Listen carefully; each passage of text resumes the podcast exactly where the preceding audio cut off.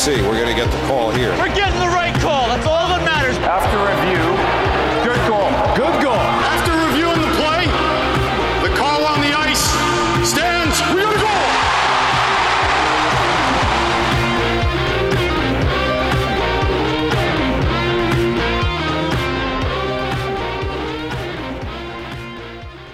a goal. And welcome back, guys. It's Greg and Steve here from Under Review. It's been an extremely long time since we've chatted. Since the last time we've actually recorded a podcast, there's been a number of things that have happened. First of all, there was a worldwide global pandemic. Most of our sports got shut down. And I got banned from Twitter. So there you go. What's up, Steve?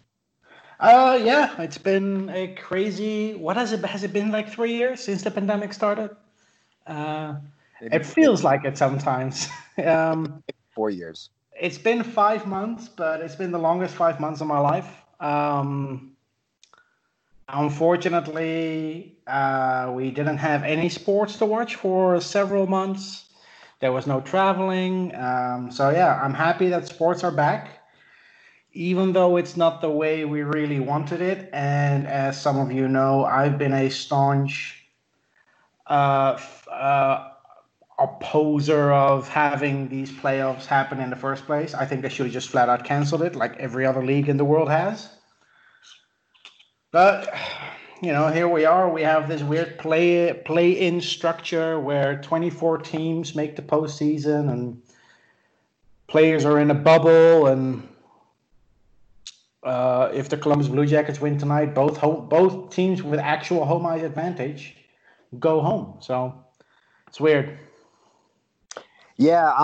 So, I mean, we haven't talked in quite a long time. I actually have not participated in Twitter in quite a while, nor have I watched, or I should say, during the shutdown, I haven't paid attention to sports social media at all. I basically took a hiatus for about 4 months.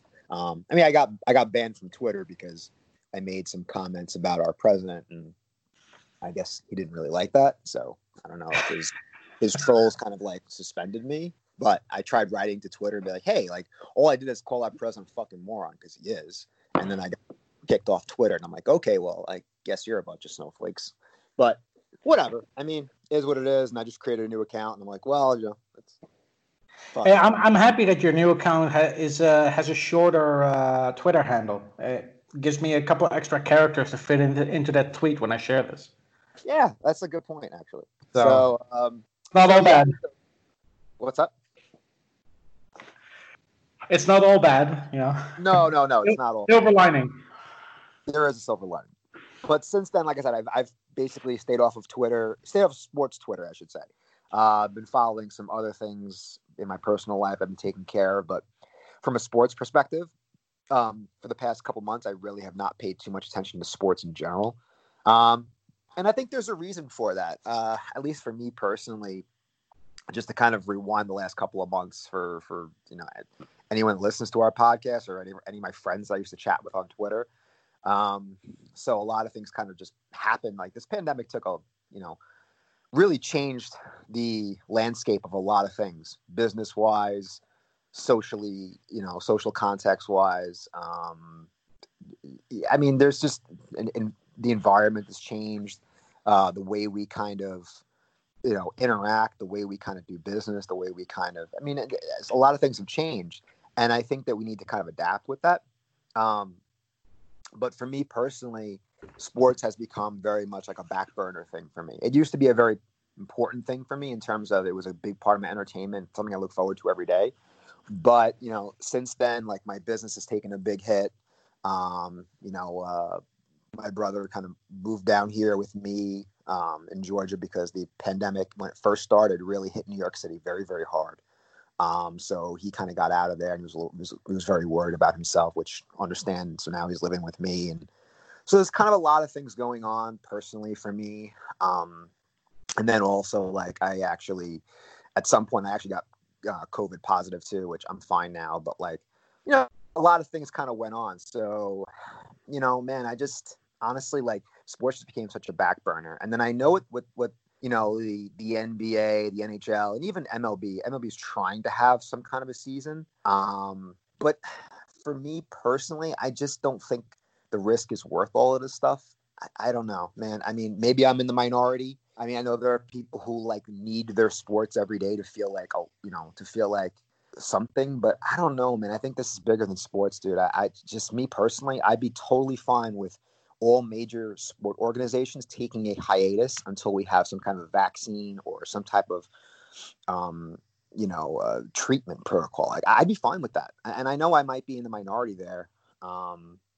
Like even for my own business, if the government were ever to give me kind of like any kind of assistance in my own life, I probably would be, you know, taking little different approaches and stuff in terms of my own business as well. So it's just what it is, man. I think people aren't taking this pandemic seriously. And I think that's just kind of like a microcosm. I think people are, oh, we need our sports back. Oh, I need to be back in the stadium. And it's like, dude, like I understand that you this is important, but when we have no idea how to handle this virus and we have no idea what let's be real, we don't even know really what we're dealing with yet. We have just early information of data, you know, and people are just kind of like very skeptical, like, oh, well, the data keeps changing. Yeah, you're watching science in real time, asshole. Like you're not watching science develop over a decade of research. You're watching it in real time. And that's what happens with science, is that the data constantly changes, because the more data you're collecting, you're going to get different outlooks and you're going to get different sample sizes and you're going to be looking at different things all the time. And so you kind of have something that you can replicate over and over and over and have predictable outcomes. And then you can kind of rely on that predictable outcome. But right now is, you know, it's so early and we're in the infant stage of this virus. So I think, you know, we need to kind of understand that a little bit and have some compassion as a species. So at least that's my take. You know, that's one part of it. I know the other part of it is that, unfortunately, like this, at least here in America, this pandemic has kind of, because of certain things, we've kind of like let this kind of get out of control. We didn't take proper precautions early. You know, masks are becoming like a political fucking talking point. Like, there's so many things going on that this country's kind of went in that different direction. And that kind of affected our sports too, you know, because, I mean, maybe if we would have handled this differently from the beginning, maybe we would have had sports earlier. Maybe it would be a lot different. I don't know. But, you know, so I know this is a long rant for me, but the last couple months have been just very weird for me, man. And I don't know. It's just, sports have really been the very last thing on my mind, honestly. Yeah, and I understand what you're saying. And for me, it's probably easier to move away from sports, because here in Europe, it's not really that cornerstone of society that it is in the United States. I know that in the United States, sports it's a part of life. When you go to college, there's sports. In Europe, when you go to high school or college, you have what they call, like, I think it's the equivalent of PE. You know, it's like a little bit of exercise, or, you know, you play like a friendly game of softball or whatever. But there's no real structure around it that then leads into pro sports. So it's completely different here, and sports here have taken a back seat. And it's probably also the reason why it's easier here to flat out cancel hockey seasons. With football or soccer, it's a little bit different. They have some leagues that have started up again. They're trying to complete it now in time for the new season to start. But when it comes to hockey, it's flat out canceled. And I think, I don't want to get too much into it, but I think the way the pandemic has been handled in the United States it's a shame to see a country struggle to this degree, when I see firsthand what it could be like if people just get behind their government and just do what the government advises them to do. Here in Vienna, we were told to wear masks, to only go out when we really needed to. Supermarkets would open in the morning from 8 to 10 only for people age 60 and over. Mm-hmm. So they could safely get their groceries without having to rush. So there were sort of measurements in place, sort of, you know, like rules in place to make life a little bit easier for everyone. And back in May, our bars and restaurants all reopened. life in Vienna is basically back to normal with the exception of travel. My family still lives in the Netherlands, of course. My dad was in hospital a couple of weeks ago. He was hit. He was on his bicycle and he was hit. Was kept in the hospital overnight because of an aneurysm. I wanted to go visit him, but unfortunately I had to quarantine for 2 weeks. By the time that quarantine would have been over, he'd be home already. All right. So yeah, that's a little bit of, you know, that's complicated. But in general, I think life as I know it here in Vienna is basically back to normal. You know, I can do my thing. We wear masks in public transport now, so bus, tram, train, and that's it. So and sports, I haven't really missed sports that much. Of course, I love sports, but you know, it is what it is. And now we're in this weird situation where the NHL is probably the only league in North America that actually figured out how to successfully restart their season. I don't know exactly what they did in the NBA, but I know that in MLB they have, like, is it the Marlins, the team from Miami? Yeah, and they actually, like, a bunch of their players got tested positive. I don't know. Yeah. I don't know how true that rumor is about how they went to a strip club, or I don't know what the hell happened. It doesn't really matter how you get it. The fact is that a large part of the team was infected with the virus, and it changed everything. The NHL is in a bubble, and especially the city of Toronto is perfect for it. I've been to Toronto once, and they have something called The Path. It's an underground shopping mall, and it's like it covers like a large part of the city. And they can lock it down. It's been locked down for months. So the players have a safe way to get from their hotel to the arena. It's perfect. And there haven't been any cases of COVID-19 within the bubble, so...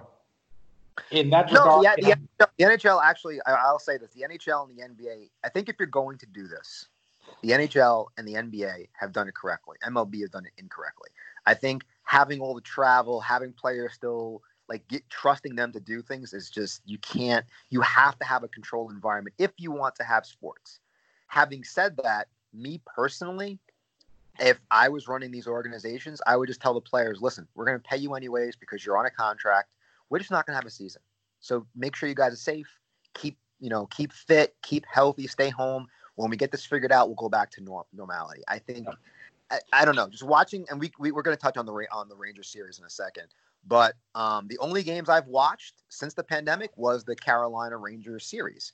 And I don't know, say what you want. It doesn't feel like real hockey. I guess it's sort of the equivalent of 3-on-3 overtime. It's not real hockey, but it's better than the alternative. A 3-on-3 overtime is better than a shootout, and in that way, I can understand fans saying this bubble playoff hockey is better than no hockey at all. No, I think there's some truth to that. It's just that, like, I think when you're talking about professional sports, the atmosphere does play a factor. There is a variable there that I think people. It does play a factor, man. Like, you do kind of feed off of a crowd and kind of like, you know, I'm not saying that like the crowd is going to make the difference in, like, you know, every win, but like it just changes the vibe, changes the atmosphere, changes the energy, changes like the way the game is played. Right. I think that's one factor, but I actually think the bigger factor of why this doesn't feel legit to me anyways, is because of the layoff.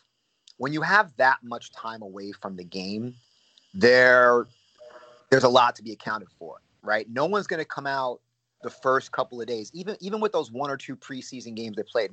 Most teams play, I think, one. They should have had more than one. They should have had more than one of those exhibition games.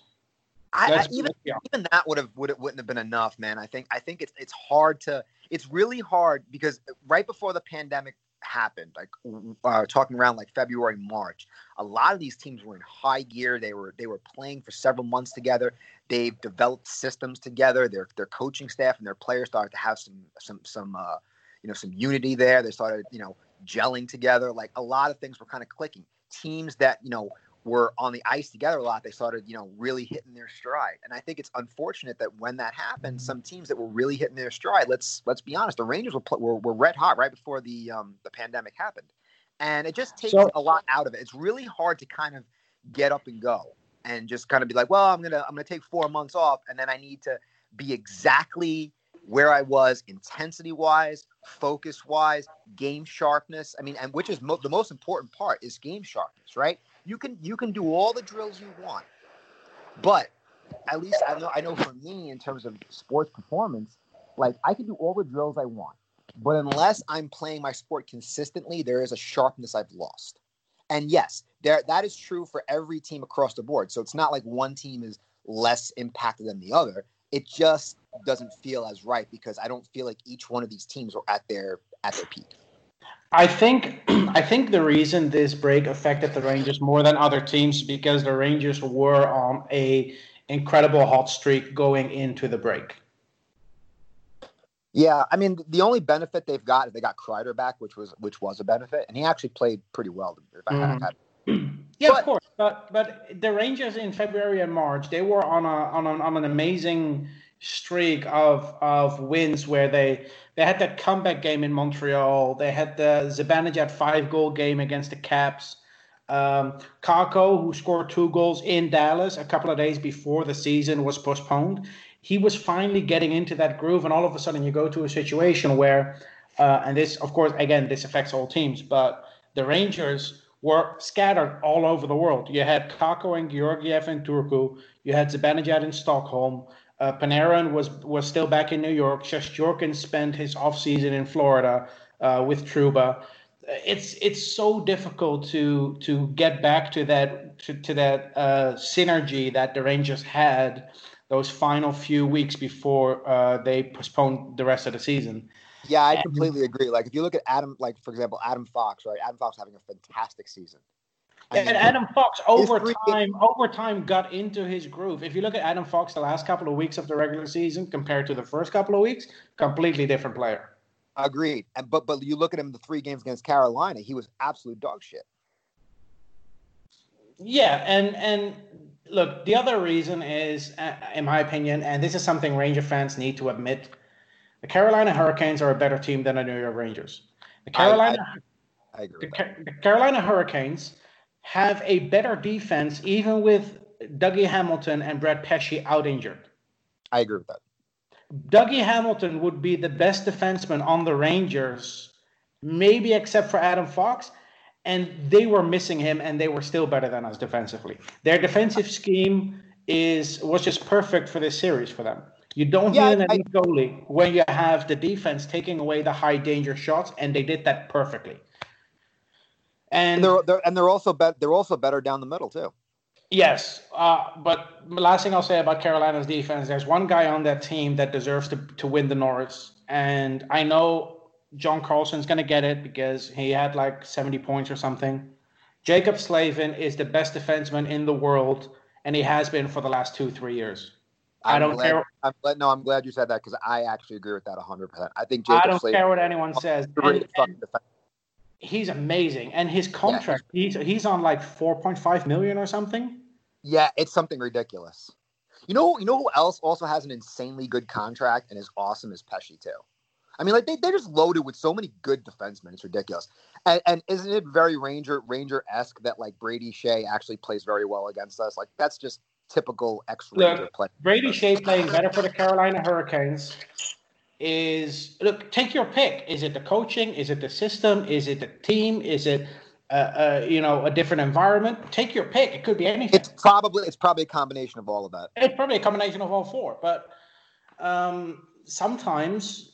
And this ties into JT Miller as well. Just quickly go over him. Sometimes players get better after they get a change of scenery. JT Miller, who also was on the fourth line in Tampa, now is lighting it up in Vancouver. And granted, he's playing with Elias Pettersson and Brock Besser, so he has some really good line mates. But JT Miller said in an interview that after being traded for the second time in 15 months, something clicked. You know, it was like a wake-up call for him, and he was taking off-season practice seriously, and he had a whole different approach to the season. And playing for a team where making the playoffs is not guaranteed, but you actually have to earn it in a regular season, just changed his mindset. And all of a sudden, look at where JT Miller is now. Sometimes players need a change of scenery. And yeah, you can argue that we gave up to him on him too early, but you win some and you lose some. I mean, in the same vein, you could say that Ottawa gave up too early on Zibanejad. Oh, they absolutely did. And Edmonton gave up too early on Ryan Strome, although I think that's more the chemistry he has with Panarin. But still, you win some and you lose some. We had Anton Strålman, who was not great in Toronto and in Columbus, and with us, he was amazing. Yeah. So Adam Fox coming over in that trade from Carolina really solidified our defense. And a year later, we sent Brady Skjei in that direction. We sent them Joey Keane for Julien Gauthier. We made three trades with these guys, and then we end up playing them in the play-in round. It's weird. But down the middle, they're amazing. They added Vinny Trocheck at the deadline. Their top line center, Sebastian Aho, I think, again, underrated player. He's probably a top 10 center in the league this season. There's a lot of talk about Zibanejad because he led the league in goals per game, and he had a fantastic season. But Sebastian Aho had eight points in these three games. Mm-hmm. He was amazing against that Zibanejad line. And I agree. I think, I mean, that first line with Aho and with Teravainen and Svechnikov. And Svechnikov absolutely just murdered the Rangers. I mean, really what it comes down to is that line destroyed them. Yeah. And then the second line has Trocheck with Mr. Game 7, Justin Williams, and Nino Niederreiter. Nino Niederreiter is not a great. It's not like that. That superstar player, but in the right role, he can be very useful. And I think what this series has showed me at least is that the Carolina Hurricanes are where we want to be 2 years from now. I actually agree with that. I would go as far as to say, like, I remember last year when Carolina got hot, and I was very high on Carolina. I says, if they could ever figure out their goaltending situation, they'd be a very dangerous team. Mm-hmm. And I still hold that, right now. I think the difference between whether Carolina makes it to a cup final and wins one or has an outing is whether they can get consistent good goaltending, because everything else on their team is solid. They're outstanding defensively. They've got great, goal scoring forwards. They've got a top line that can compete with anybody. They've got depth. They got depth down the middle. They've got wingers on their second and third line that can put the puck in the net. They really have a very, very good team. The problem is that their goaltending, if it gets shaky, which it usually does, can cost them two games, and then all of a sudden there goes a series, because you can't. I think even. At least in my experience of watching hockey, your goalie usually in a series will steal a game for you, usually. Mm-hmm. But a goalie can also lose you a series by having one or two of those really bad games. But as long as you have consistent play, you're going to allow your players, your skaters and your defensemen to actually be able to win a game. And the problem is with Carolina is that consistency, that lack of really good goaltending has always been like a thorn in their side. So do I think they can win the Stanley Cup? Sure. They would have to basically do what Chicago did with Corey Crawford and just like kind of run the table with average goaltending, but it's possible. It's possible.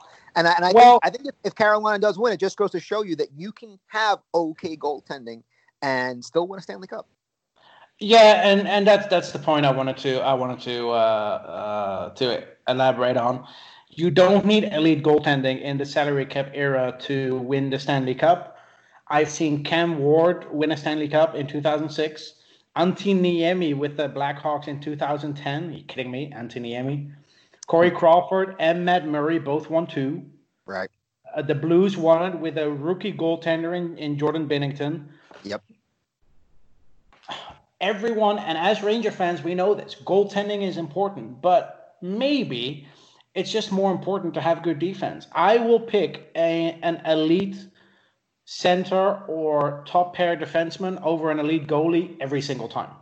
I actually agree with you completely. And I think that's very unlike. If I look at the impact the position has on the game, and by this I mean the difference between elite and good in a position, I think goaltending is probably the least impactful on a hockey team. It's comparable to a kicker or a punter in football, and let me explain.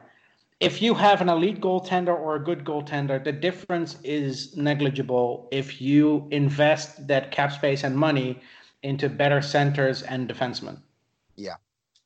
Well, I think the game has also changed too. I think the thing is that, like, let's just take, for example, I think if we would have rewind the clock 20 years ago, I think goaltending, because of the way the game was played, goaltending was even more important, right? I think today, with the amount of really good players out there, it's less important.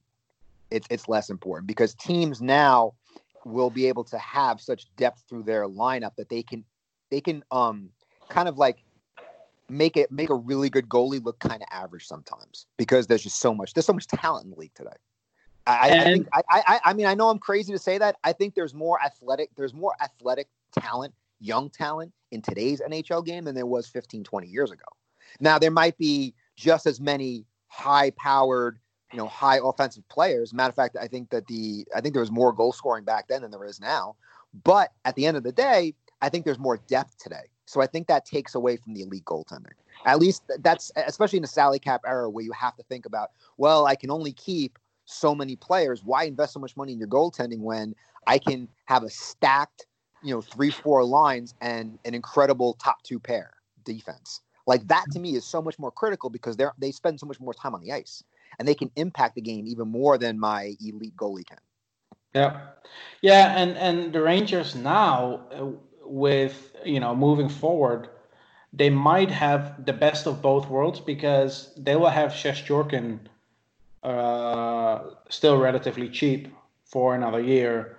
There's some talk about Lundqvist retiring. I don't know if he's going to, but if he does, the cap space the Rangers generate by just that move alone will put them in a position where they can just sign a free agent and go for it. Yeah, and I wouldn't even do that. I'd hold on to the cap space. That's just me. I don't think they need to spend it. No, they don't have to spend it. I mean, you have other players coming up in free agency, but it's interesting to see what's going to happen in 2021 and onwards because you have the $6 million cap penalty on Shattenkirk's buyout coming off the books in 2021.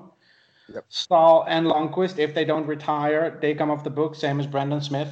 2021-22 is going to be an interesting year to see what Gorton's going to do.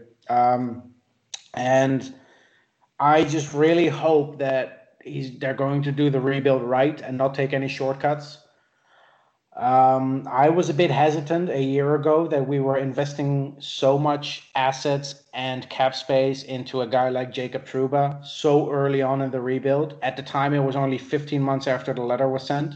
So, I hope they do the right thing, but the Rangers have the goalie of the future on the team now. And if they play this right, if they play their cards right, we should be a contender in 2-3 years because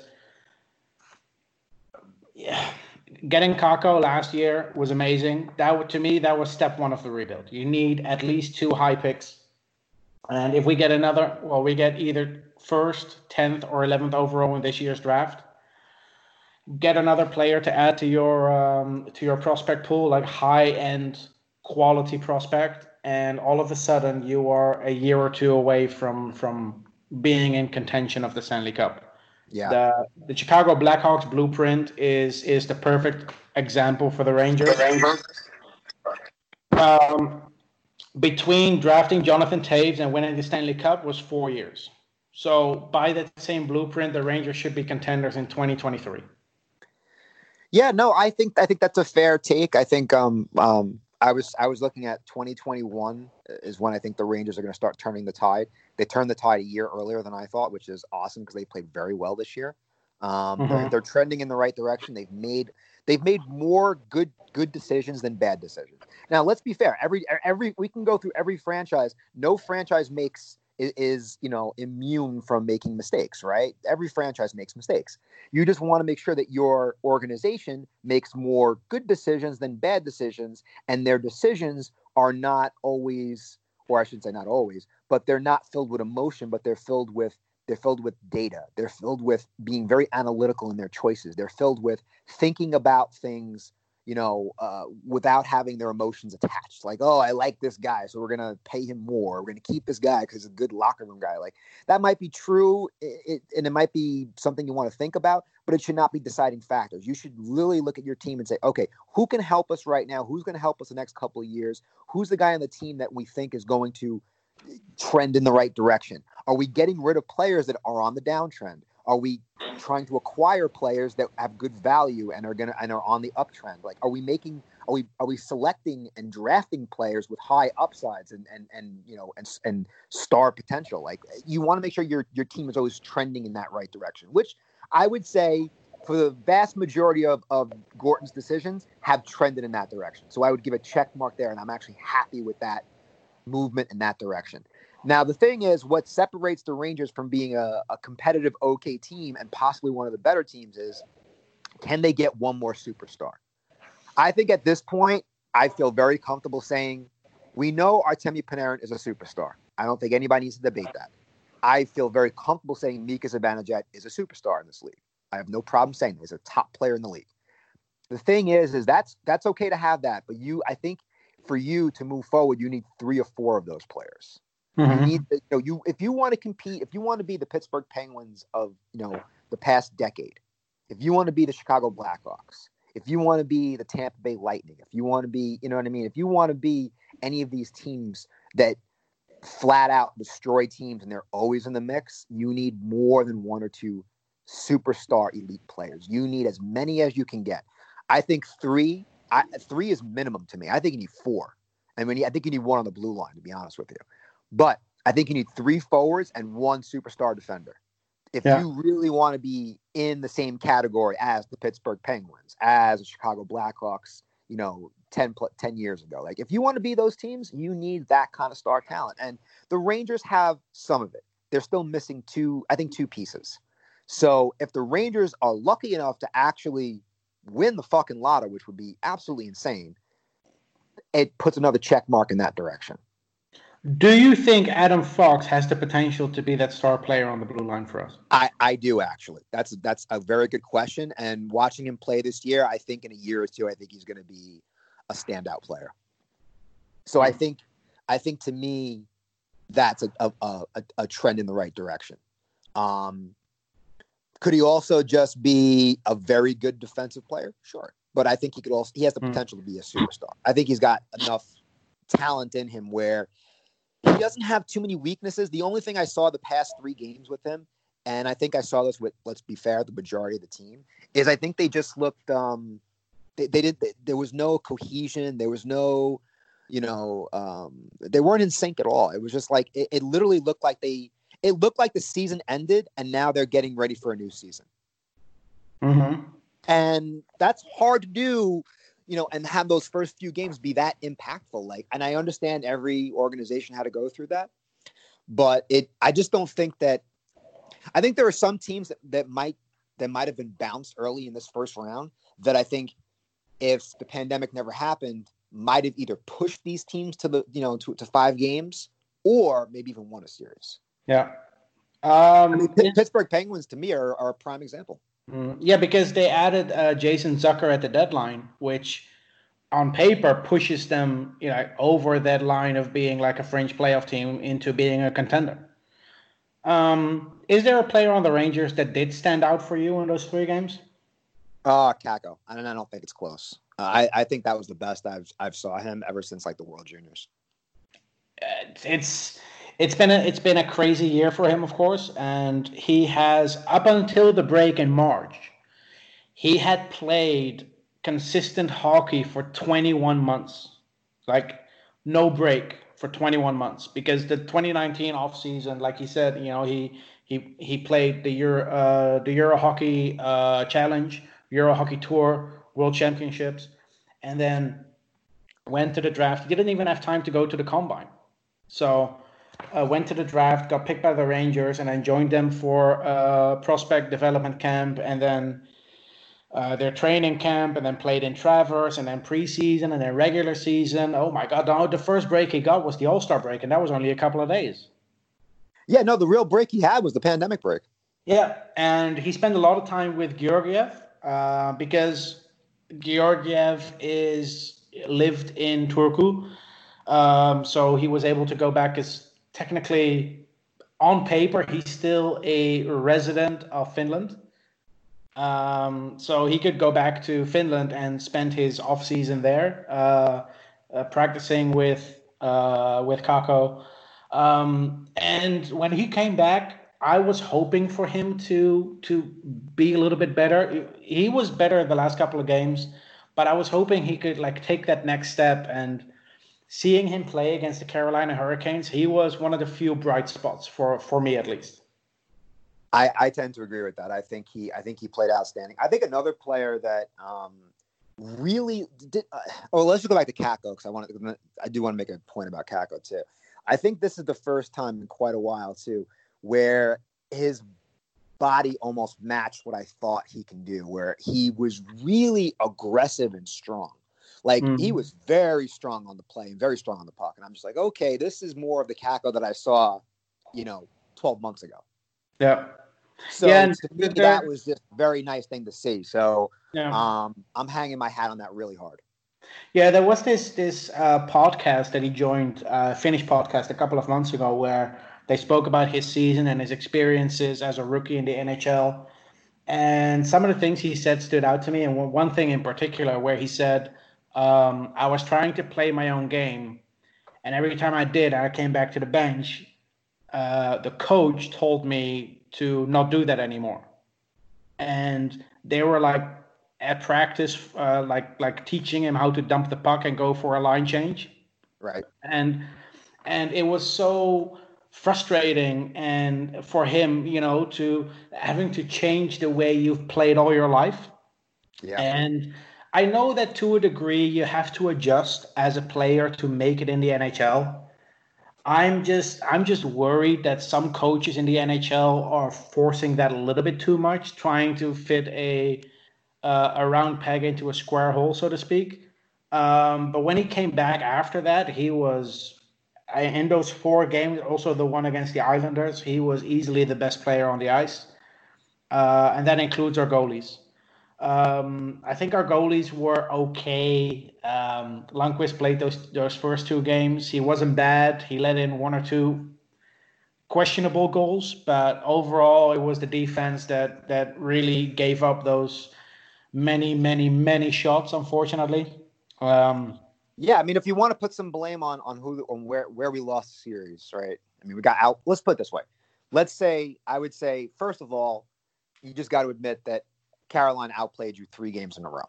That's it. Okay, that's just that, right? That's just facts. Not even a question. Yeah. No, yeah. Carolina outplayed you 3 games in a row, from start to finish. Every single part of their game outplayed you.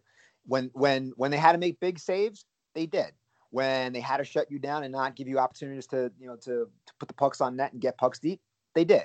When they had opportunities to get pucks to your net, they did. They did everything they were supposed to do. They made very few mistakes. That's first of all. Okay. When a team makes very few mistakes, I don't care if you're on top of your game, that's very difficult to overcome. So that's one. The second thing is that what Carolina did is they exploited our defense really well.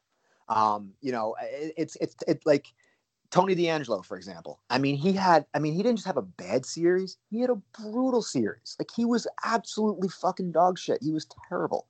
Yeah. So was Fox. Trouba was okay, and I'm being generous. It was okay. And these are your 3 best defensemen. I think Lindgren was probably the least disappointing out of the players on the blue line. And that's scary, dude. Yeah. When Lindgren has literally played your best 3 games, and you've got guys like Fox and Trouba and DeAngelo on your team, you go, you're probably not going to win that series. Mm-hmm. So, look, what has been the Rangers' Achilles heel for quite a while now? It's their blue line. Would you agree with that?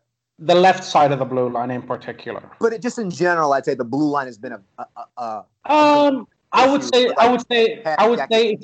I would say our bottom six is as much a problem as our blue line is?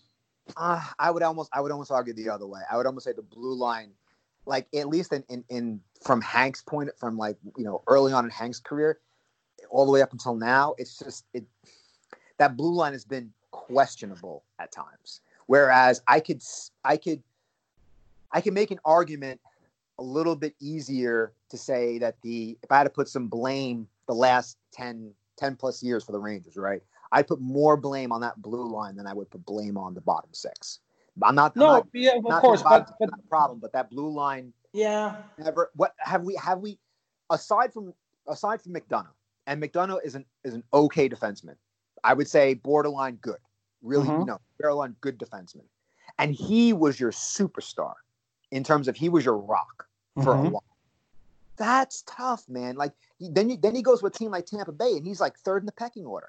So it's just like that's been a very glaring weakness for the New York Rangers for a while. So I mean, does it surprise me that blue line got exploited? Oh. Yeah, listen, I think a lot of Ranger fans forget how good Mark Stahl was the first 8 years in the league. Well, Mark Stahl was great until he hurt, until he injured his eye, and then after that, he just and then I think a combination of the eye injury and a combination of the game changing and getting much faster just spearheaded his career. He is the type of player that doesn't age well, like Ryan Callahan, for instance, and to look at other sports like running backs in the NFL.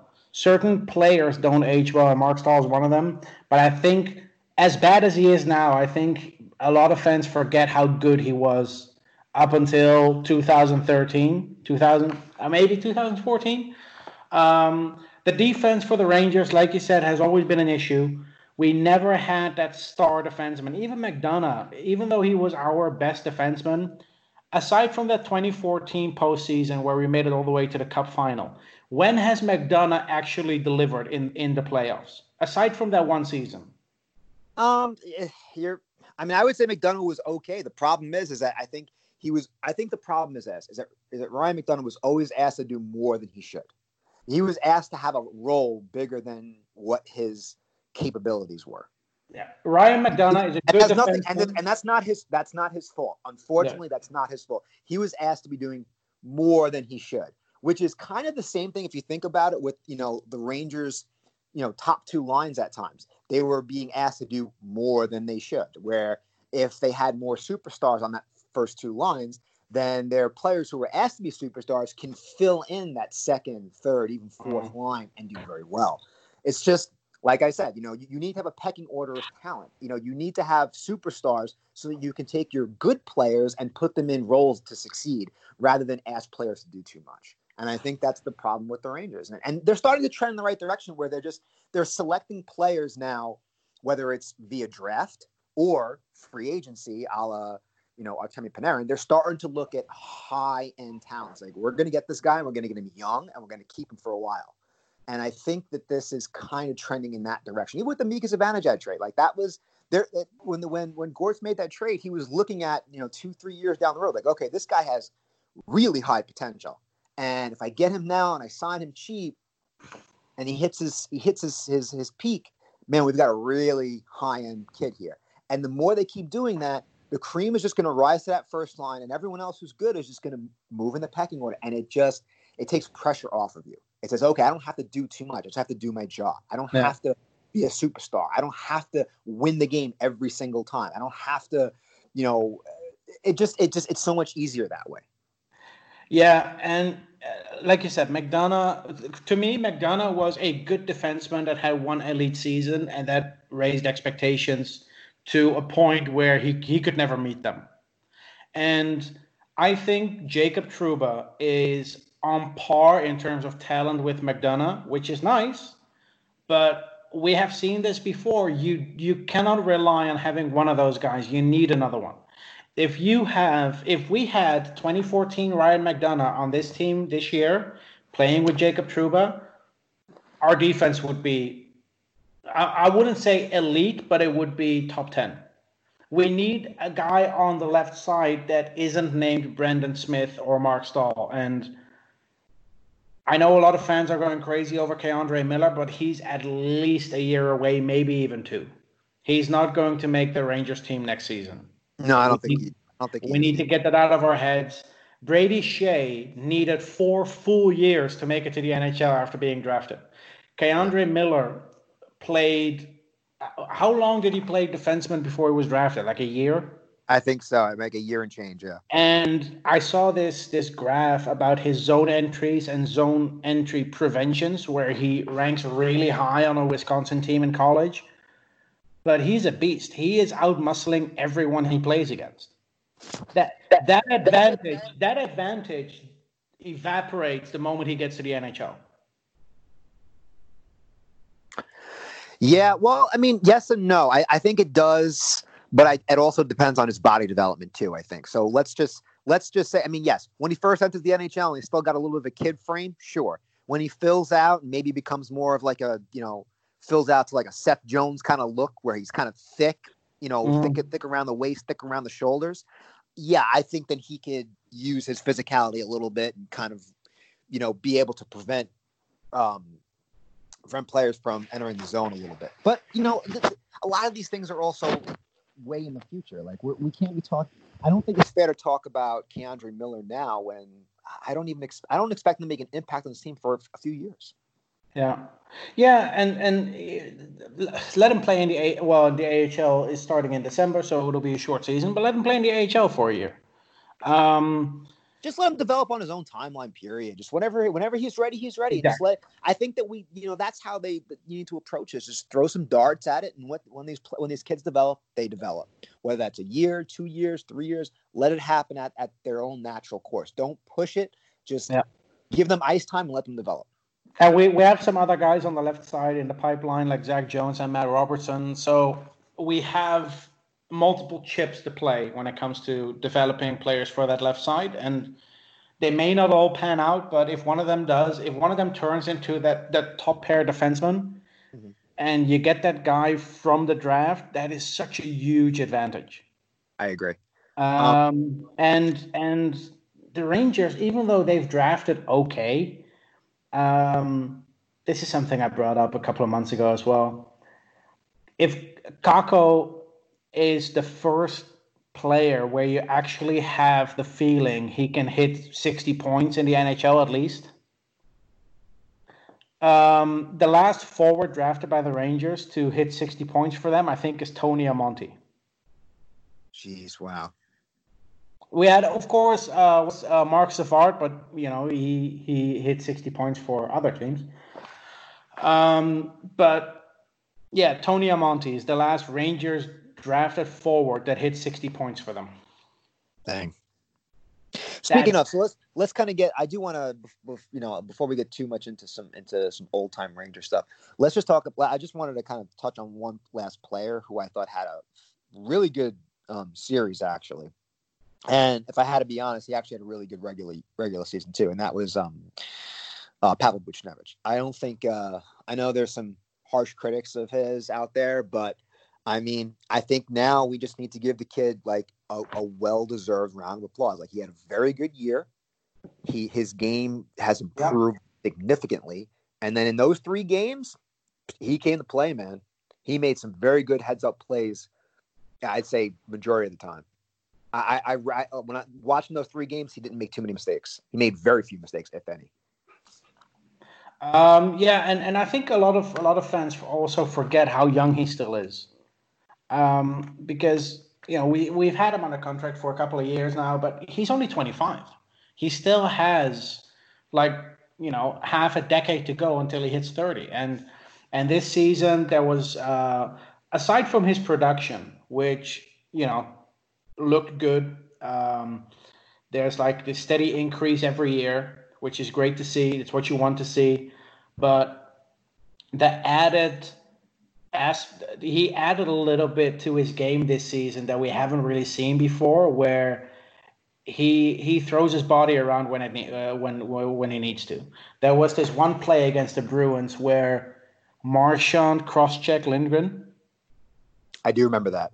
And Buchnevich comes skating over, and he just launches Marchand like 2-3 meters away, and his helmet was flying off. He sent him flying. his helmet goes flying off. It was amazing. And that's a little bit of a spark that he needed to add to his game. And we need to stop expecting that every draft pick is going to be a superstar. You know, if you draft a guy like Buchnevich and he's going to be a career second-line winger for you that puts up 50, 60 points, just take it. It's a third-round pick. You got him in the third round. You get a player in the third round who can play on your second line and produce 60 points. That is a home run of a draft pick. Yeah. You want to know the best run. Like, you can't get better than that. You want to know the best thing about that draft pick? What? We got it in the Rick Nash trade from Columbus. Oh, yeah, I do remember that. We got Rick Nash and Pavel Buchnevich in that trade. Right. In a way. Yeah, we did, actually. But if you have a third-round pick that is a... Okay, I'll say this. If you pick a player after the second round and he plays 100 NHL games... that is already a successful draft pick. I agree with that. Buchnevich is 3 games away from hitting 250 in the regular season. Jeez. That is how you draft. It's just that the only thing missing from the Rangers draft picks is finding that diamond in the rough, that superstar outside of the top 5. You know, when you have a 22nd overall pick, where you find that David Pasternak type player. That is the only thing that's missing from our draft the last couple of years. I would agree with that. I think what's also missing is, and as much as I like Kakko, if the Rangers can get a number 1 pick, it changes the whole landscape. They need a number 1 pick changes the equation here. It's that they, especially in a draft class where you've got some outstanding players. That's what you want. You want that number 1. I am very much on that. I know the Rangers can still, I think technically right now, I think they're at least poised to at least pick 11th at worst. It's first, 10th or 11th. Right. 11th worst, right? First overall, of course, if they win the lottery. They can get 10th overall if either the Winnipeg Jets or the Minnesota Wild win the lottery. Every other scenario, they pick 11th. Got it. Okay. So,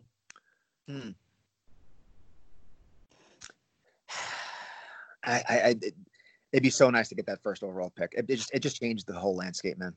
It is, and I've been saying, look, I know there's some talk about the Rangers only had one first overall pick, but I would even argue that, and I'm going into a little bit of NHL history here. The Rangers had a first overall pick in 1965, but 1965 was not the NHL draft as we know it today. Up until 1972, there was this sponsorship system in place where if players were playing on a team that was sponsored by an NHL team, they were ineligible for the draft. Mm. So the Rangers technically had a first overall pick, but it was in a draft where not every player was available. And on top of that, people should look this up. Look up the 1965 NHL amateur draft, and you'll see in the third round, there was an AHL team that made a selection. The Pittsburgh Hornets made a draft selection in the NHL draft in 1965. That is how insignificant that draft is, and that's why it shouldn't count. Right. The Rangers never had a first overall pick. There you go. If there's one team, and honestly, if there's one team that deserves it, it's the Rangers for never tanking. No. I listen. I'm in agreement with you, man. I think. So let me get this straight so I can kind of process this correctly. So the Rangers can get first, 10th, or 11th, right? Correct. They were initially slated to pick 14th, okay, but they could climb a spot if Chicago, Montreal, or Arizona won their play-in round. They would climb one spot for each, and Minnesota. 3 out of those 4 won their play-in round, so we jumped up to 11. Okay, got it. Now, what draft picks do we own? Now, the draft picks that we own in the first round, obviously we own our own, obviously. Yeah. We also own Carolina's. Carolina's or Toronto's. It depends on which pick is later in the draft. I see. So meaning we get the later pick no matter what. We get the later of the two draft picks. So if Carolina is eliminated and Toronto makes it all the way to the Cup final, we get Toronto's pick. I see. Okay. And those are the only two picks we own in the first round, correct? Yes. Okay. Got it. Okay. So we just got to basically try to win that lotto. That would be ideal. If we win that lottery, we're adding a really good left-wing prospect. Yes. Which brings me to a possible dilemma. If we draft Alexis Lafreniere, we have on the left Artemi Panarin, signed for 6 more years. Chris Kreider, signed for 6 more years. And first overall pick, Alexis Lafreniere. What are we going to do with Chris Kreider? I don't know. To be fair, the Pittsburgh Penguins won 2 cups with Phil Kessel on their third line, making $6 million. So it's not, I mean, it's not necessarily something that is a problem. We've been talking about having depth. But yeah, if we add Alexis Lafreniere, we are stocked on the left, while on the right we have Kakko, Buchnevich, and hopefully Kravtsov. Right. At center, though, that's where the glaring hole is. We need a second line center. Behind Zibanejad, we have Ryan Strome, who put up, I think, 59 points this season playing with Panarin, which is great for Strome. To be fair, Panarin hit career highs in both goals and assists playing with Ryan Strome.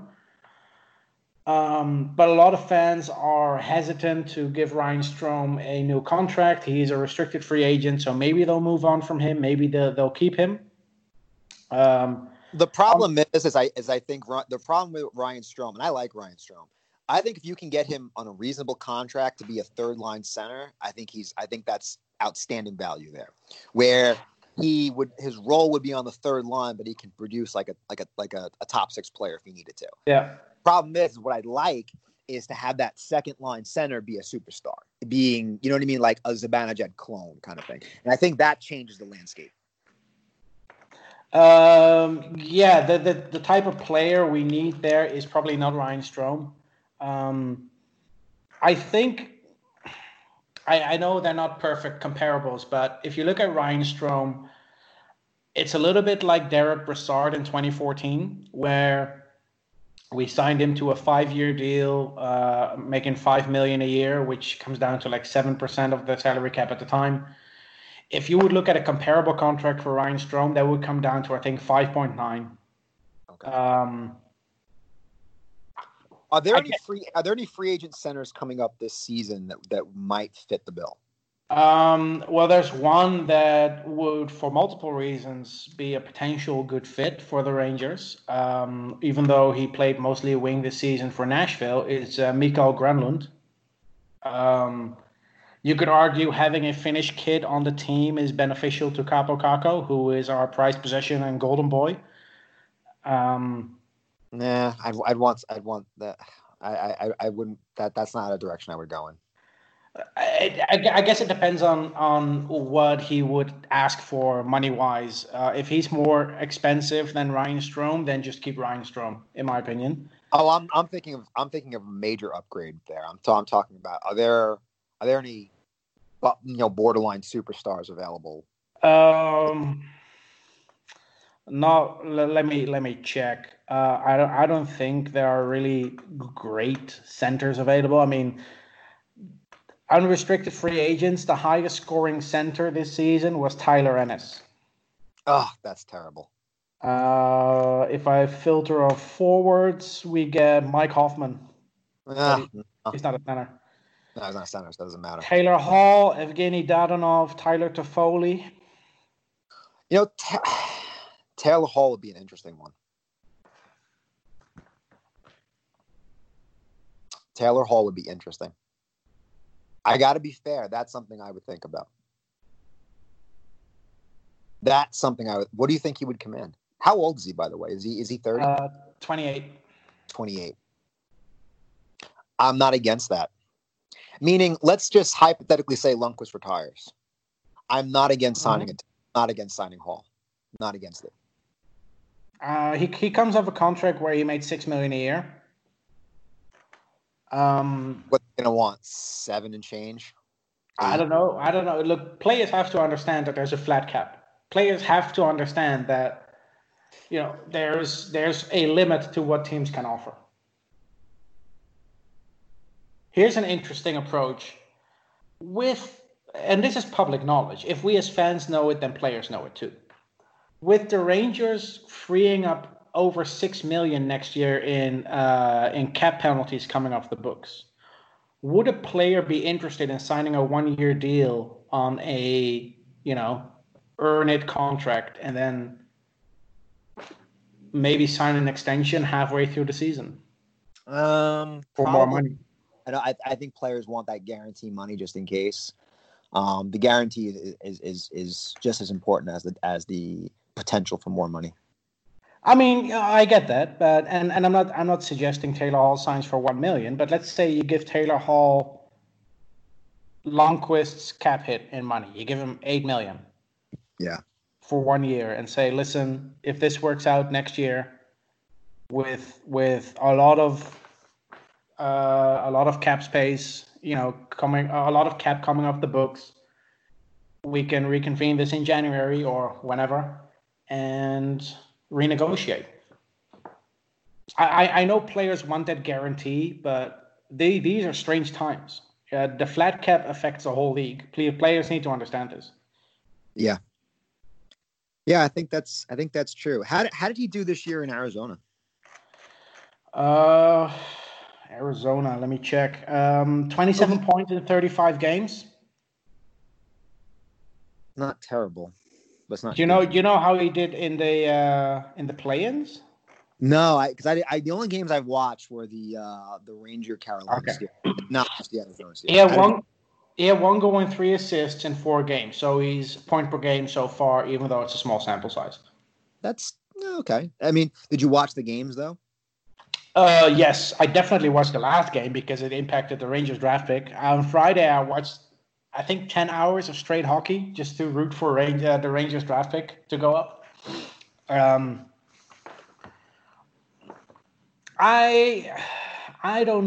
Look, Taylor Hall is a great player, and he was first overall for a reason. He's only 2 years removed from his... was it the Hart that he won? Yes. He's only 2 years removed from winning the Hart and putting up 93 points. Yep.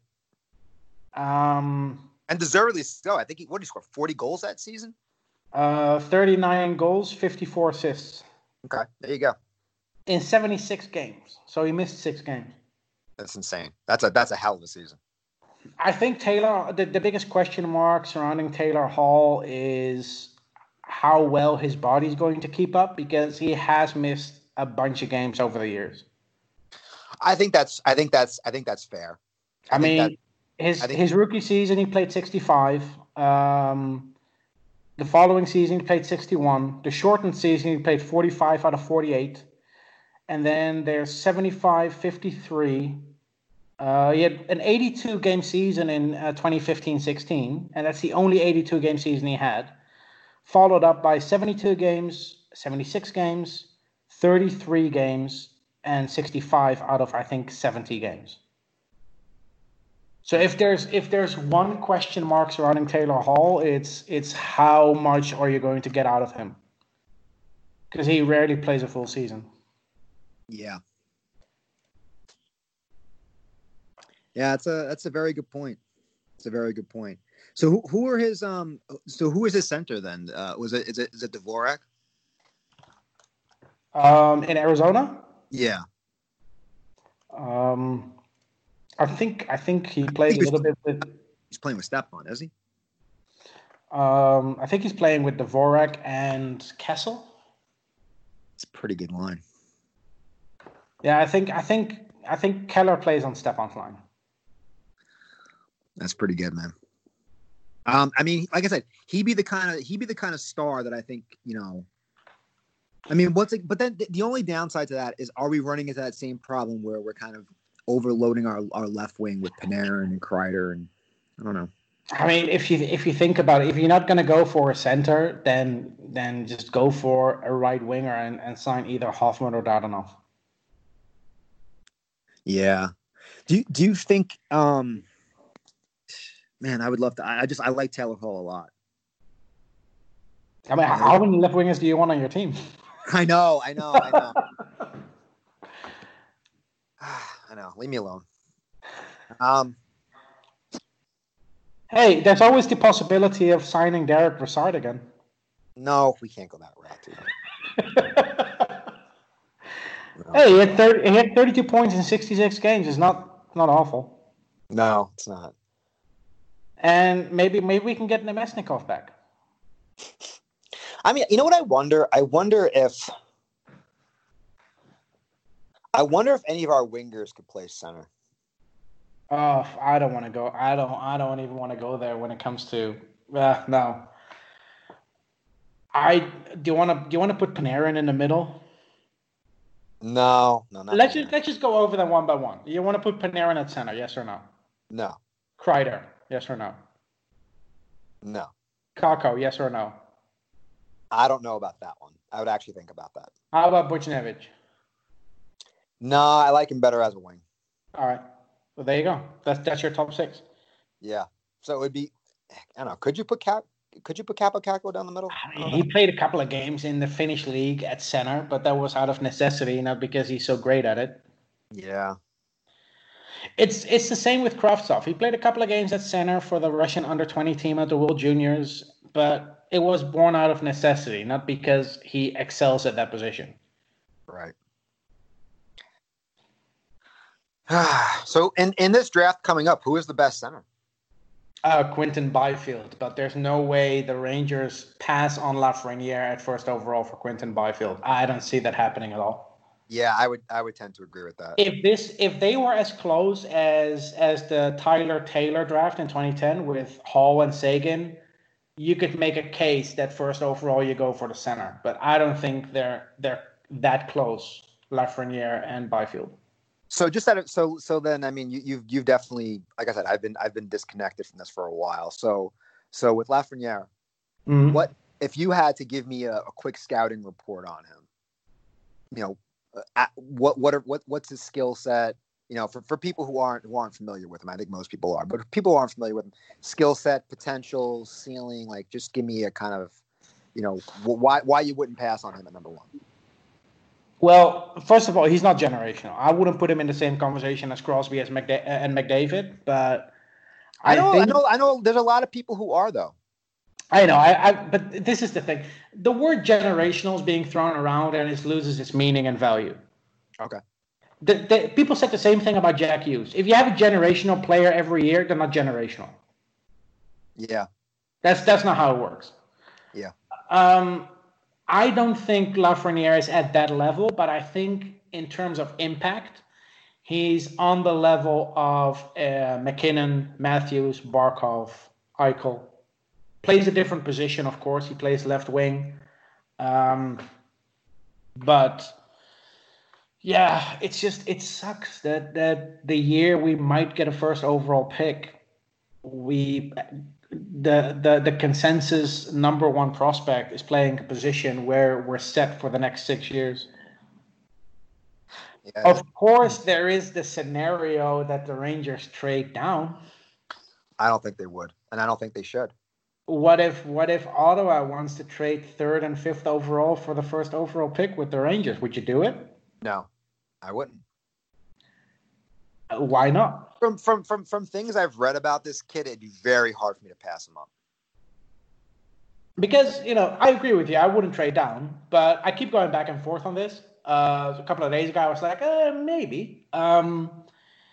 If you look at any draft in the last 10 years, and you look at the 3rd and 5th overall player that was picked, the only draft where that would be beneficial is probably 2017, where you would get Heiskanen and Patterson instead of Nico Hischier.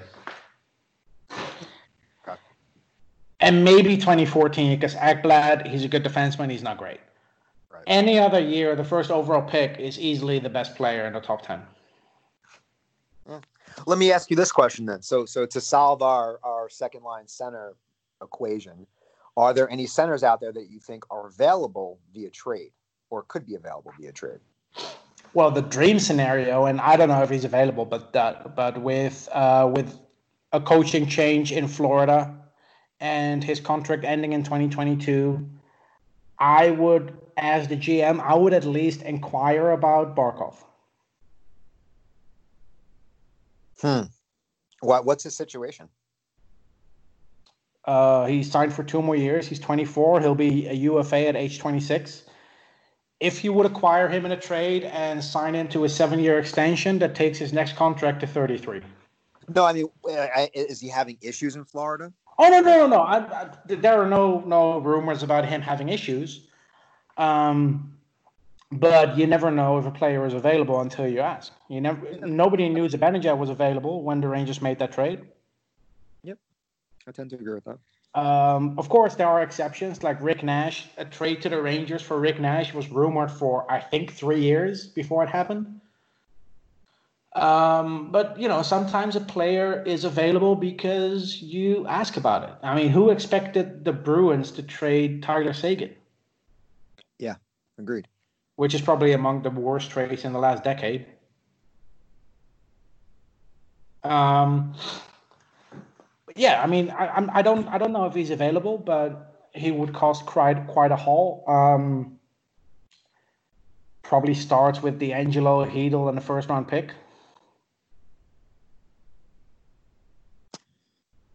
That's actually a very fair offer. I probably would consider it. Yeah. And you might have to add a pick or a prospect here or there to even it out. But right, if you add Barkov to this team, I don't see a way how we could have issues down the middle. No, I agree with you. What about would you be all interested in Ryan Nugent-Hopkins or something? Would you be interested in him? Ryan Nugent-Hopkins is not a bad player. I just think that there are better options for the same money or cheaper options for the same quality player you're getting in Nugent Hopkins, if that makes sense. I agree with that. I tend to agree with that too. I tend to agree with that. I think Barkov is a great thought. I know this is kind of crazy, but I just wonder if I don't know what's going on in Buffalo. I don't know if Jack Eichel will ever be available. Here we go. We're going to talk about Eichel. Okay. Now, that's a guy I'd be all about, but I don't know if he's available. I don't think he's ever going to be available. That's the thing. He's – how old is he, 23? Yeah, I mean, he was drafted the same year as Connor McDavid, so Yeah. I mean with Jack Eichel, I feel bad for Eichel a little bit because every other year he would be the first overall pick. Yeah. Put him in any other draft in this decade, and he's the first overall pick. Yeah, I agree with that. I think, look, if the Rangers are going to target a center, it has to be a center that's relatively young. At the moment, max 24 is what I would target. Maybe 25. Yeah. I know that there's Rupert Hintz in Dallas.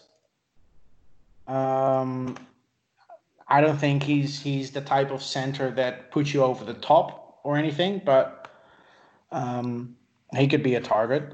Anthony Cirelli, who plays for the Tampa Bay Lightning. No, you need. I'll be honest. Like the guy you kind of need is someone like. You need someone with you need somebody with real high-end talent, super high-end talent. You almost need someone like You need a Sebastian Aho. You need a Elias Pettersson. You need a Patrice Bergeron. You need an Austin Matthews. You know, you need those. That's what you need. And I don't know. Those type of players are usually only available when they hit their 30s. No, I know, and that's why I'm saying, like, I'm trying to find a scenario where maybe a team might want to move one of them. Here's the thing: the Rangers are actually in a very good spot in terms of what they can offer players. Offer players. The Rangers actually have quite a lot of stuff they can offer. Like, they do have a lot of young talent. They have a lot of draft picks. So Rangers actually have some good bargaining chips. It's just that they would need the right trading partner with the right player. It would need to be a player that is established, that maybe is a few years away from free agency. Maybe he's kind of, maybe the franchise is kind of looking at it like, we're still not where we want to be, and this guy is probably going to leave, so maybe we get something now. Like, that's the kind of scenario. It can't be like, you know, like, you're not going to get a, you know, you're not going to get like Elias Pettersson. No fucking chance. Like, the guy is just like, he's on an entry-level contract. The guy is a superstar on a team that's skyrocketing in the right direction. No chance. You're not getting a Nathan McKinnon. You're not getting a Austin Matthews, obviously. You're not getting those. I understand that. What I'm saying is, like, for example, like the Sebastian Aho scenario this year, right, where he got offer sheeted, and maybe like, that's a scenario where maybe Carolina, obviously they matched, but maybe they would have thought about trading him if they would have gotten like another center and a pick, and you know what I mean? Like, maybe they would have. I'm not saying they... I think Carolina coming off a season where they made it to the conference final was never going to trade Aho. Well, that's what I'm saying. So they're not a good, like, what I'm saying is, I don't think they're the right team, but it would be a scenario where maybe it's a player of that ilk, of like a guy who is not that far away from free agency. All right, two names that pop in my head then. Dylan Larkin. That I would be interested in. That makes some sense. I mean, Detroit, if there's one team that's rebuilding, it's the Detroit Red Wings. Exactly. And what's Larkin's contract now? Like, when does he hit free agency? Let me check. He's 22 at the moment. So he's, 3 years away? He has 3 more years at $6.1 million cap hit. Okay. And then he hits unrestricted free agency, right? He hits unrestricted free agency. He has a no-trade clause in his final year. So, yeah. So, you know what? Dylan Larkin is actually not a bad target, because he's not a I wouldn't put him in that top 10 in that category. I wouldn't put him in the same category as, obviously, a McKinnon, a McDavid, a Matthews. He's not in that category. Mm-hmm. But he might actually be that second tier. The thing is, we don't need that player because we have Zibanejad. We just need someone. If you can have a 1A and 1B type center. That's why I'm saying. To me, Larkin is like another Mika Zibanejad. So, like, now I can put him on the second line. I feel comfortable there. Mm. You know what I mean? So that actually might make some sense. And I think Dylan Larkin, obviously, he's probably going to have I think the fact that he's got 3 years left probably does increase his, you know, what you're going to have to give up to get him. But I think the fact that Detroit is rebuilding, they probably need a ton of, they need a lot. So, not a terrible idea. And the other one, which is a bit more of a stretch, because he is restricted free agent and on a team that's not necessarily rebuilding, but Matt Barzal. That would never happen, though. Yeah, it's actually a very good thought in terms of the approach, but the problem with that is that, first of all, the Rangers and Islanders don't trade. Well, we said the same thing about the Rangers and the Devils, and that happened. Yeah, the Islanders are even more of a thorn in our side. I don't see that happening. I think even from the Islanders' point of view, they would just never do it, especially a superstar. They might trade like a role player or something, or maybe swap a pick if they needed, just for because they actually make good partners. But a superstar player or a star player, no, I don't think so. You're not going to see that. I think that's. I'll be honest. I think it's more likely that you would get a trade for like a Barkov than you would a Barzal. Okay. I think that's way more likely. So, okay. So Barkov or Larkin then. I'll give Gorton a call. But seriously, that's the type of player they should focus on, and this is the final chapter of what I call phase one of the rebuild, where this draft in October is where we finish phase one and enter phase two. Phase one is you stock up on as many draft picks as you can. Right. You draft high, you draft impact players, you develop them. That's over now. We have Kakko in the system. We have Kravtsov in the system. Nils Lundqvist is tearing it up in Sweden, and he has another year to embarrass everyone on the ice. Keandre Miller is in Hartford now, so we have the prospects in place. Now we go to phase two. Phase two is where you try to fill the holes you have in your lineup through trade or free agency. And then in phase three, which would ideally be in 2 years, like 2022, that's where you're going to go for it. That's where you start to be. That's the first year where you start to be a contender. And if the Rangers do this right, they might. I'm not saying we're going to win 5, 6 Stanley Cups, but if the Rangers do this right, they can be a contender for a decade, the way the Boston Bruins have been. Yeah, no, I don't think that's. So. Okay, so here's a question for you. If you have to choose between two scenarios, right? Yep. Your team wins a Stanley Cup wins two Stanley Cups 10 years apart without making the playoffs in between. Yep. Or you're a contender for a full decade and you only win one. Probably the latter scenario. Because it's more fun as a fan. Yeah, for much more. Yeah, I would think so. Yeah, for me, anyways. I would much rather have. If I had to choose, I think Boston Bruins fans feel better about the last decade than the Kings fans. They had probably much more to cheer for. They made it to 3 Stanley Cup finals. They only won one, but they've been consistently contenders in the East. And the Kings Granted, they won 2 cups, but other than that, they haven't made that much noise, especially in the last couple of years. Yeah. Oh, you know what? I just thought of a player that I wonder if he would be available. Is Logan Couture? Oof. I don't know. He's signed long term. Look how bad San Jose is, man. That is just talking about some teams that are really bad right now. All right. Well, what is he? 26, 27, something like that. He's 31. I thought he was in his late 20s. Is he past 30? He's 31. He was drafted in 2007. Okay. Why? I don't know why I thought he was like 27 or something like that. I mean, he signed for the next 7 years at $8 million. Ugh, that's rough. Takes him to 38. Ugh, yeah, that's pretty bad. If you want to look at a team that has bad contracts, just look at the San Jose Sharks. Yeah, that's true. They have Evander Kane for $7 million until he's 35. Yeah. They have Brent Burns for $8 million until he's 40. Yep. They have Vlasic for $7 million until he's 40. Erik Karlsson, $11.5 million a year until he's 38. Oh, and in net they have Martin Jones for $5.7 million for the next 5 years until he's 35. Yeah. Yes. Oy, that is bad.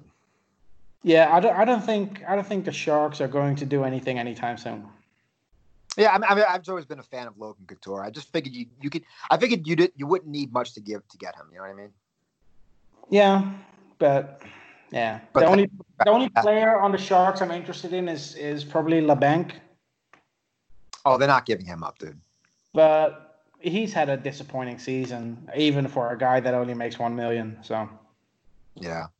I don't think the San Jose Sharks are a trade partner. Maybe if they want Georgiev. I mean, they do have several second-round picks. You know who actually might be available? I wonder if Bo Horvat is available. The captain of the Canucks? Yeah.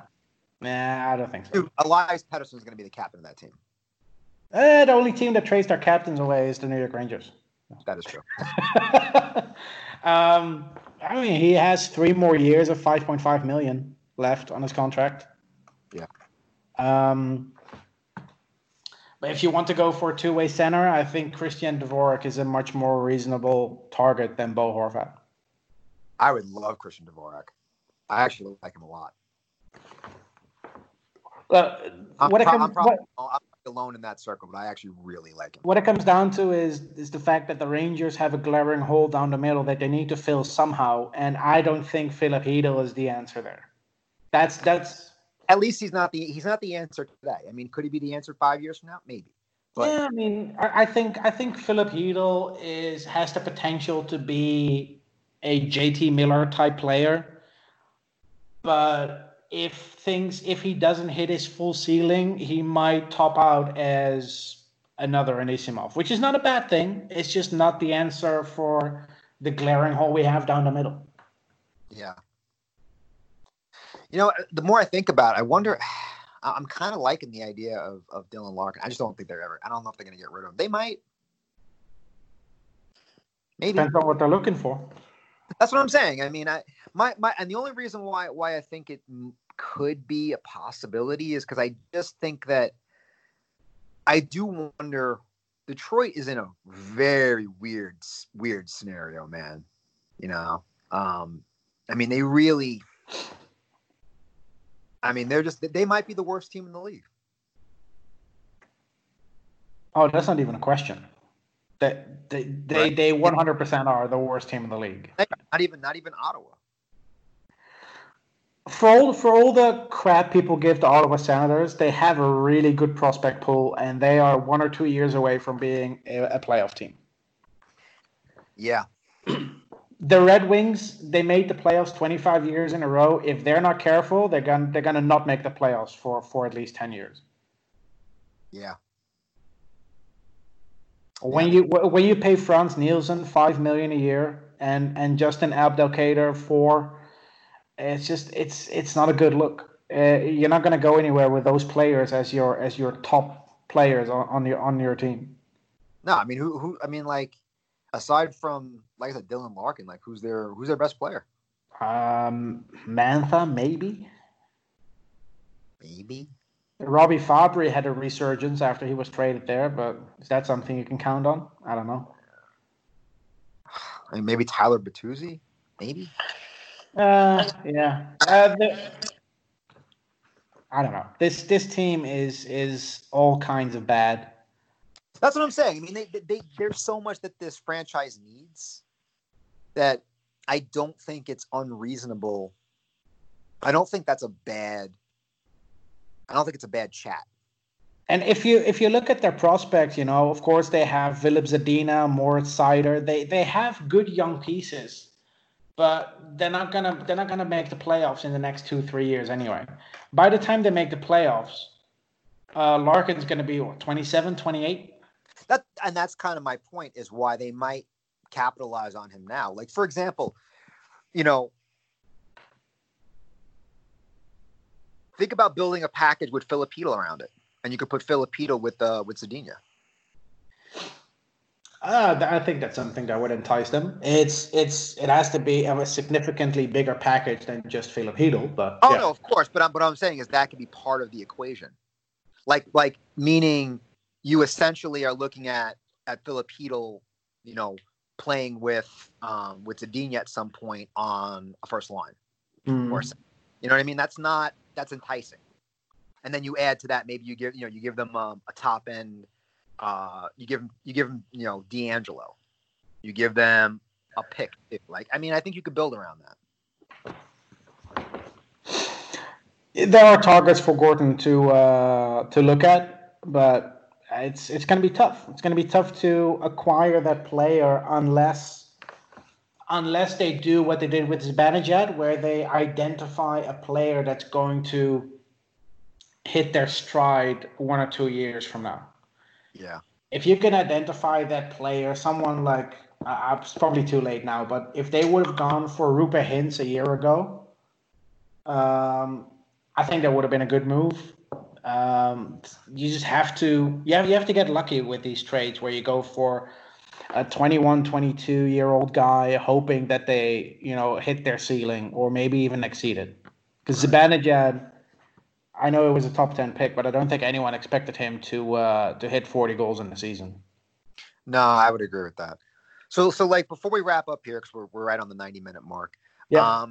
So let's say the Rangers hypothetically, all right, we know what they would do with the first overall pick.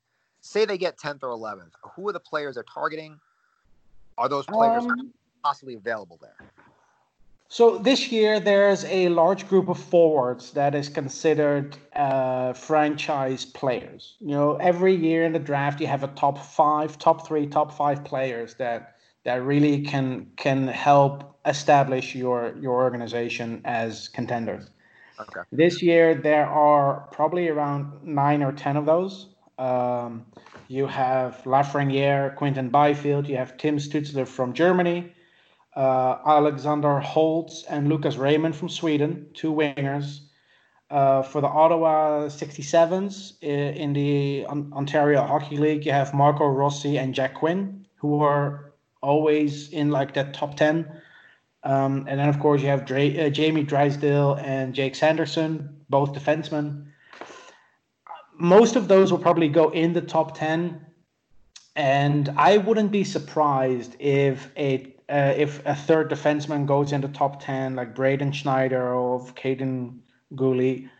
If that happens, a player will fall out of the top 10. And if we pick 10th or 11th, it just depends on who drops. There's this center from Finland, Anton Lundell, who might not look like the flashiest draft pick this year for the Rangers at 11, but he plays center. He's really good defensively. He was second in the Finnish league in Corsi percentage, which is shots for versus shots against. So it's a possession stat, which is much more telling than just plus minus or goals or assists. And even looking at his production, he is since 2000 the sixth highest scoring player among draft eligibles in the Finnish league. Mm-hmm. I think he's the type of player the Rangers would target because even though you should never draft for need, it does come into play a little bit. But again, if he's not there, someone else will drop. It just depends on who goes where. There are a couple of teams who might go with a goalie in the top 10. Yaroslav Askarov from Russia is projected to maybe go top 10. You could argue that the Ottawa Senators, who have two picks in the top 5, might use one of those picks for either a defenseman or a goalie instead of going with two forwards. I think the Rangers are just in a position where they have, aside from Lafreniere at first overall, they might have the easiest draft pick at 11 by just going for whoever is left out of that elite group of 11, 12 players. Mm. Now, are there any specific players that you, or is this too early to tell, are there any specific players that you feel like the Rangers have been focusing on in terms of scouting heavily? It's really tough to say because nobody is close enough to the organization to really know who they're targeting, like individually. But if we look at the last couple of years and how the scouting department has developed since Gordon took over from Glenn Sather, they have been heavily scouting and drafting from Sweden and Finland, of course, as we all know. Another department that the Rangers recently improved on 2 years ago was the WHL scouting. They hired a guy called Steve Konowalczuk, who was the head coach of the Seattle Thunderbirds. He worked for the Colorado Avalanche in the past. He is the head of scouting for the WHL. And last year, they were comfortable enough to go with Matthew Robertson with their second pick in the draft from the WHL, plays for the Edmonton Oil Kings. So if you would ask me who they target, I would say unless there's a clear-cut best player available, they would go with the scouts they trust the most, which would be their Finnish, Swedish, and WHL scouts. So if you would have to put money on players, Seth Jarvis of the Portland Winterhawks is a possibility of the players I haven't mentioned yet. And with the second pick in the first round that we get from Carolina, there are some really interesting players from the WHL. You have Jake Neighbors, who plays for the Edmonton Oil Kings with Robertson, and some defensemen that come from the WHL. But I think if you ask me, gun to my head, I think they go with who they're most comfortable with. So if Lundell is there at 11... I don't think they pass on him. Okay. Who do you think? Let's say this. Let's take. Is it a consensus of is the 1-2 a consensus right now? Basically, yeah. There are some people who think Tim Stützle from Germany could go second overall, but I think Lafreniere Byfield is basically the 1-2 punch with Stützle right behind him at 3. Okay, so let's even take those first three players out of the equation. Yeah, and that's where I guess that the next 7 to 8 players kind of get a little, it kind of runs into a tier of itself where it's like, I'm not sure exactly where you want to rank these people. Mm-hmm.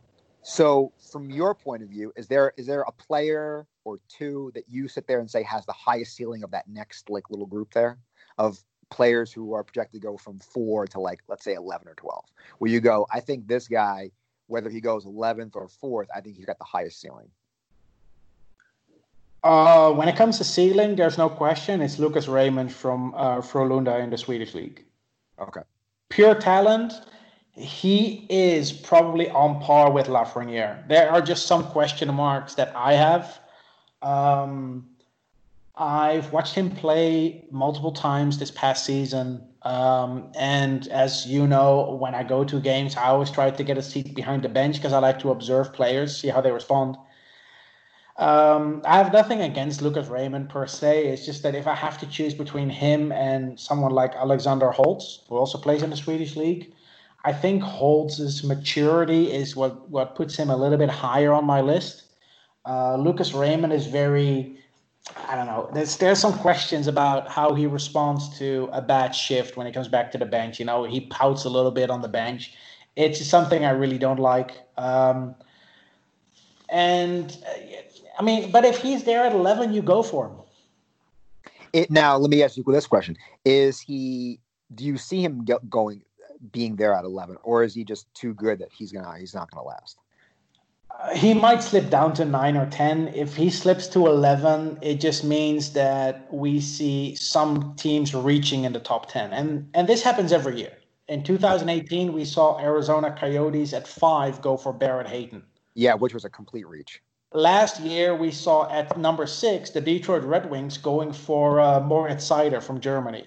Yeah, that was another reach. People had him at like 2021. I was at that draft in Vancouver, and I was there with the draft analyst, Steve Kornianos, and we looked at each other like, what did they do? How did they go for Moritz Seider? And we were all shocked. And those are the type of picks that always push down a player one or two spots. And like I said, I wouldn't be surprised if 3 teams go with a defenseman. You have Jamie Drysdale, who is arguably the best defenseman in the draft, Jake Sanderson of the U.S. National Team Development Program, who's also up there. And you have Braden Schneider, who could be that third defenseman in the top 10. It just depends on what teams are looking for. If I look at the draft, like Cole Perfetti, who's a center, there have been some rumors that the Red Wings really like him at 4, so we could take him out of the equation at 4. And if Ottawa goes with a goalie or a defenseman, it just pushes that forward core down. You have that. If that happens, you're gonna have a really good forward sitting there at 11. All right. And unless the Rangers have a player that they really zone into at 11, they're going to, in my opinion, they're going to pick one of those forwards that is pegged to be a top 10 pick. Yeah, I could see that. I actually think that probably makes sense. Who are the centers that you in this top 11? Quinton Byfield, who's probably going second overall. Cole Perfetti, who I expect to go fourth to Detroit. And then you have Marco Rossi, Austrian center who plays for the Ottawa 67s in the OHL. And then Anton Lundell, who we talked about, who plays in Finland. Got it. Okay. And then there's another guy, Dylan Holloway. He plays college hockey for Wisconsin. Was a teammate of Keandre Miller this past season.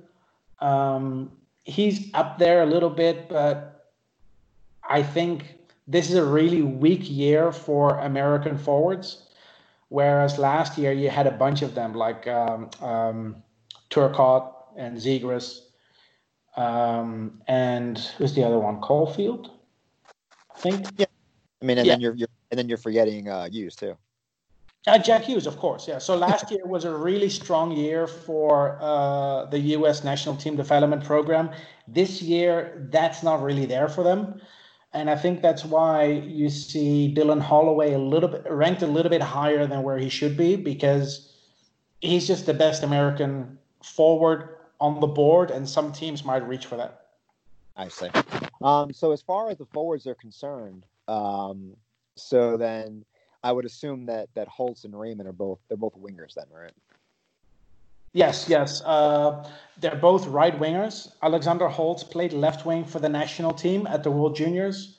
So you might see him listed as a left winger, but all season in the Swedish league, he played right wing. Okay. And let's see who else is there. And then, of course, goalie Askarov. And Jack Quinn. He's also a winger who played with Marco Rossi in Ottawa. Yeah. All right. Now I think this is interesting times we're getting into. So the draft is. So when are we going to find out when the Rangers do draft? When is that? I know it's like the first week of August, right? Or second week of August we find out? Monday at 6 p.m. is the second draft lottery where we find out who picks first overall. And then the actual draft is October 9th and 10th, Friday and Saturday. Wait a second. So tomorrow we actually find out.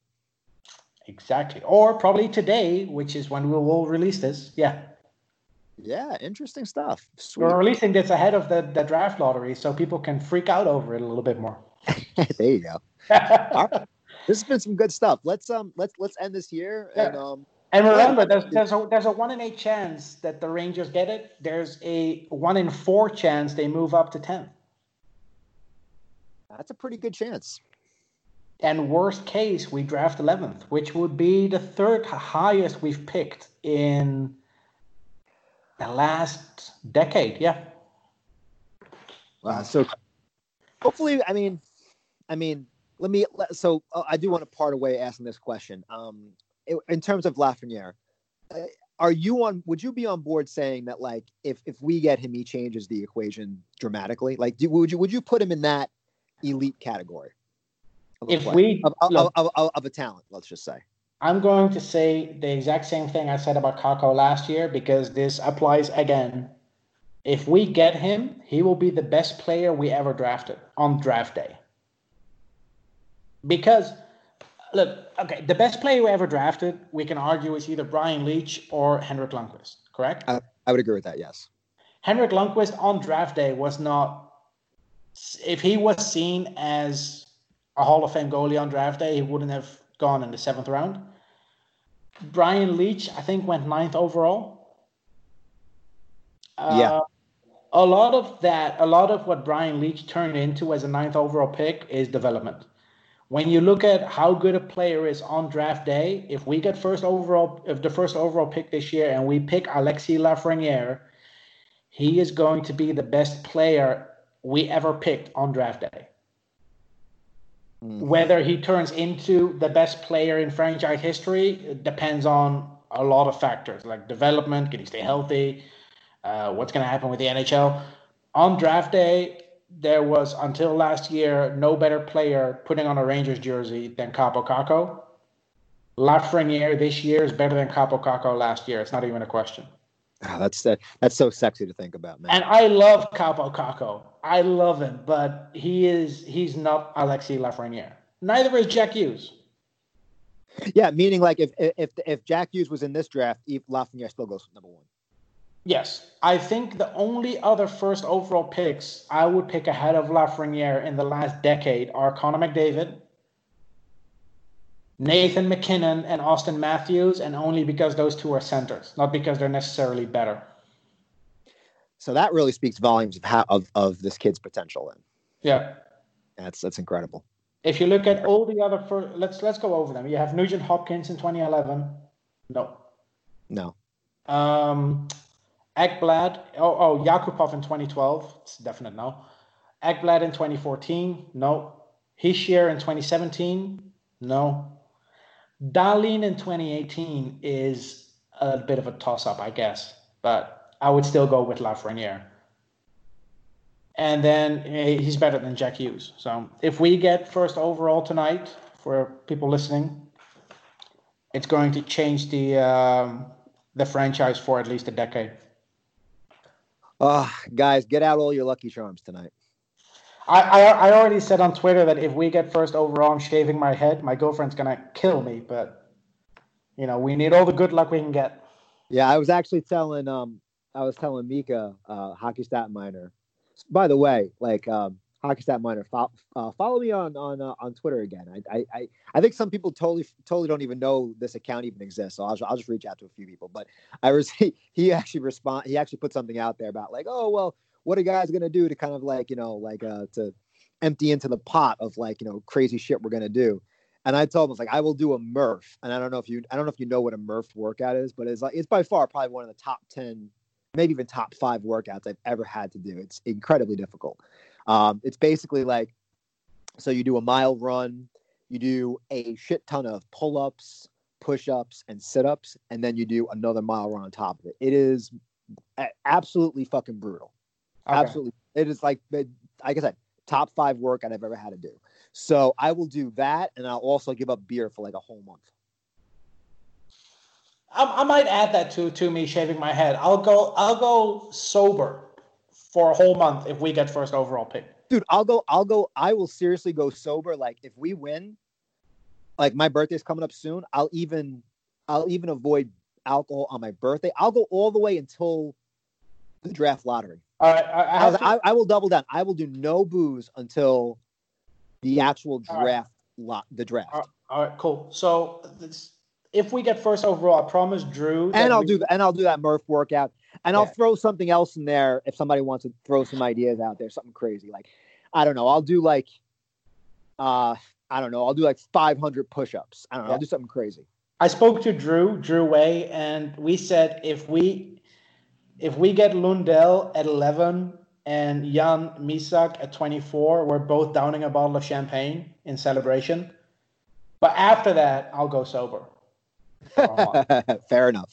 Speaking of Drew, so if you hear this podcast, I actually want to bring Drew back on the show. Let's see if we can get him on maybe this week. I'd love to talk about some of these kids because I really have been so disconnected from stuff. Yeah. So it'd be nice to get another third party opinion on that. We're going to record after the lottery so we know where we pick, and it's going to be either a really short podcast if we get first overall or a really long one if we get 11.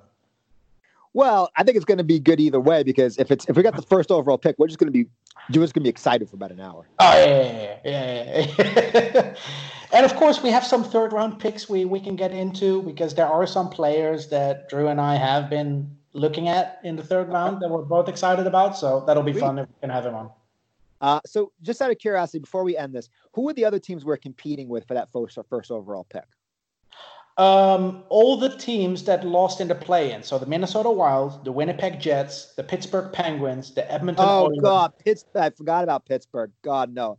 If it's one team that does not need to win this, it's Pittsburgh. So the 8 teams that can get Lafreniere, New York Rangers, Winnipeg Jets, Minnesota Wild, Nashville Predators, Pittsburgh Penguins, Edmonton Oilers. Oh, God, no. The loser of Maple Leafs, Blue Jackets, and the Florida Panthers. All right, the teams I don't want to see win this. Pittsburgh, Edmonton, Toronto.